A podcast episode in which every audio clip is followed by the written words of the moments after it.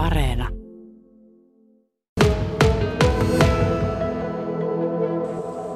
No ensimmäinen askel on totta kai kertoa jollekin aikuiselle, että jos asiasta ei ole tehty rikosilmoitusta, niin sitten ehdottomasti kertoa opettajalle tai vanhemmalle.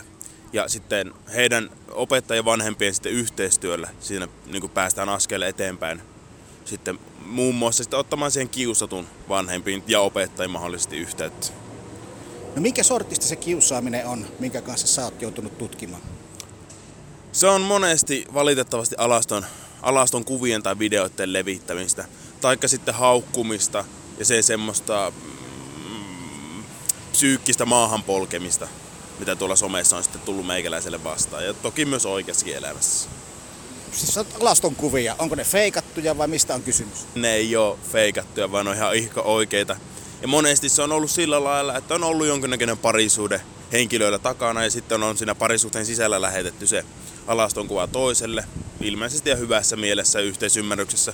Mutta sitten kun on tullut ero, niin on tullut kauno ja sitten se on lähtenyt leviämään sama, samoinen kuva. Miten esimerkiksi rikosilmoituksen tekeminen kiusaamisesta, voiko sitä aina tehdä vai minkälaiset ikärajat esimerkiksi tässä saattaa päteä?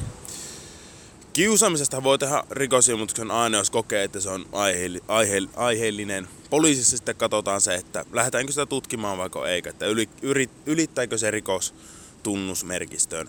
Rikosilmoituksen voi siis tehdä aina, aina kun siltä tuntuu ja sitten poliisissa katsotaan tosissaan se.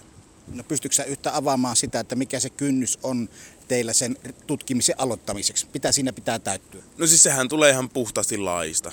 Että jos se lain määrittämän tunnusmerkistön ylittää, niin sitten poliisi lähtee tutkimaan sitä. Mutta jos siinä jos ei sitä ylitä, niin toisin sanoen siinä ei ole tapahtunut rikosta ja poliisi ei lähde sitä tutkimaan. Totta kai ankkuriryhmä on siinä erikoinen, että meillä on moniammatillinen ryhmä, meillä on nuorisotyöntekijöitä, sairaanhoitajia ja sosiaalityöntekijöitä.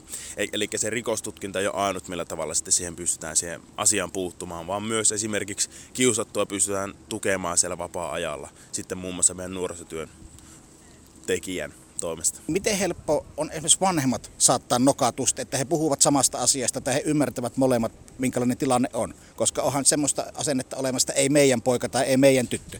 Joo, se on valitettavan yleinen asenne, että ei meidän tyttö tai poika kiusa ketään. Ja se, se on monesti myös se kompastuskivi niissä asioissa, kun vanhemmat ei tiedosta sitä, että heidänkin lapsi voi olla kiusaaja. Vaikka se kotona on ihan kullannuppuja vastaava, niin koulussa voi olla täysin eri ihminen. Miten paljon tässä on sitten koulun vastuu? Kun asiahan tapahtuu joko koulussa tai sitten koulutuntien ulkopuolella, niin miten paljon me voidaan velvoittaa siihen, että koulu on mukana setvimässä näitä asioita?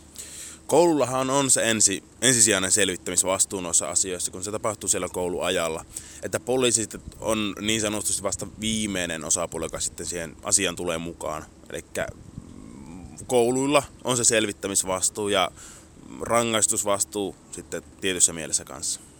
Onko tässä tapahtunut jotain suurta muutosta nyt? Tuntuu, että tämä syksy on ollut tämmöisten kouluväkivaltojen aikaa ja niitä on kuvaltu nettiin koko ajan. Miksi se tuntuu tällä hetkellä tulevan silmille? Sitä, sen kanssa on itsekin tuskalle hyvin paljon, että minkä takia se on justi se nyt tuntuu, että niin se on herkistynyt ja äitynyt se ongelma nyt erittäin paljon. Mutta me luulen siitä, että se on se koululla voi olla, että loppuu työkalut ja sitten vanhemmat ei usko, että hän oppila tai lapset kiusaa. Ja siinä on vähän semmoinen niin kuin, kaikilla on vähän silleen, että mitäs nyt tilanne päällä. Ja sen takia sitten nuoret pääsee rellestämään vähän vapaammin tuolla ja sitten myös töppäilemään vähän vapaammin. No onko tässä lumipalloefekti, kun ensimmäinen on kuvattu nettiin ja se on julkaistu, mm. uutisoitu, niin kollot tulee perässä?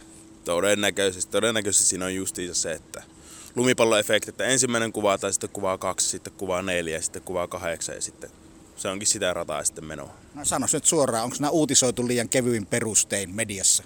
Ei missään nimessä, ei missään nimessä. Kaikki mitä mediaan on päätynyt, niin ne on kyllä semmoiset, että ihan hyvä, että on pääty, että on sen verran vakavista ollut kyse.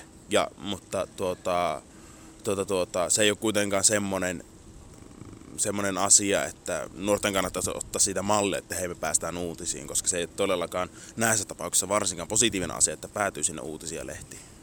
No miten hyvin vanhempi väki, vanhemmat, ö, opettajat on jyvällä siitä, Miten, some, miten nuoret käyttää somekanavia tällä hetkellä?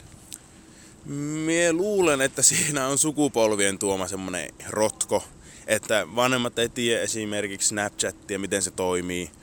Sieltä poistuu kaikki 24 tunnin jälkeen ja vastaavaa, että se, se on myös ongelmana se, että kun opettajat ja vanhemmat, joiden pitäisi valvoa sitä nuoren käyttäytymistä, ja nuoret ne viettää niin paljon sosiaalisessa mediassa aikaa, että ne ei tiedä, vanhemmat opettajat ei tiedä, miten ne sosiaaliset mediat toimii, niin se tuo sitä omaa haastetta sitten siihen nuorien valvomiseen kanssa. No pitäisikö vanhemmilla olla käyttöoikeus, tarkistusoikeus junioreiden puhelimiin? No siis vanhemmat saa käydä juniorin puhelimen läpi, jos epäilee, että on, tai juniori on joutunut rikoksen kohteeksi tai rikoksen tekijäksi. Mutta tuota, se on luottamuskysymys myös nuorten ja vanhempien välillä, että nuoret, vanhemmilla pitää olla luottamus, että nuori saa käyttäytyä siellä, mutta toisaalta sitten pitää minun mielestä olla myös luottamus, että vanhempi voi käydä vapaasti sen puhelimen läpi, tai no ei nyt vapaasti, mutta käydä sen puhelimen läpi minä hetkenä hyvänsä, sieltä ei löydy mitään sitten epämääräistä. Mutta sä et allekirjoita sitä väitettä, että tätä nuorisomaailma olisi jotenkin raaistunut viime aikoina somen ja vastaavan myötä. Allekirjoitan ehdottomasti, että on, siis on sosiaalinen media on raistunut. Se on aina ollut mun mielestä raaka, mutta se on nykyään vielä, kun se somen merkitys, se vaan jotenkin ihmeellistä vaan kasvaa koko ajan, niin se raistuu myös samaa tahtia. Siellä on, siis on, nuoret vaan osaa sen älyttömästi sen julman, julman tuota, sosiaalisessa mediassa, mediassa päälle hyökkäyksen, että se alkaa siitä omasta kaveriporukasta ja se, siitä otetaan yksi ihminen kohteeksi ja yhtäkkiä siellä on Helsingistä huudellaan kanssa samalle ihmiselle ja se on, voi vaan kuvitella miten niin kuin raskasta, raskasta se on sitten tuota nuorten mielelle.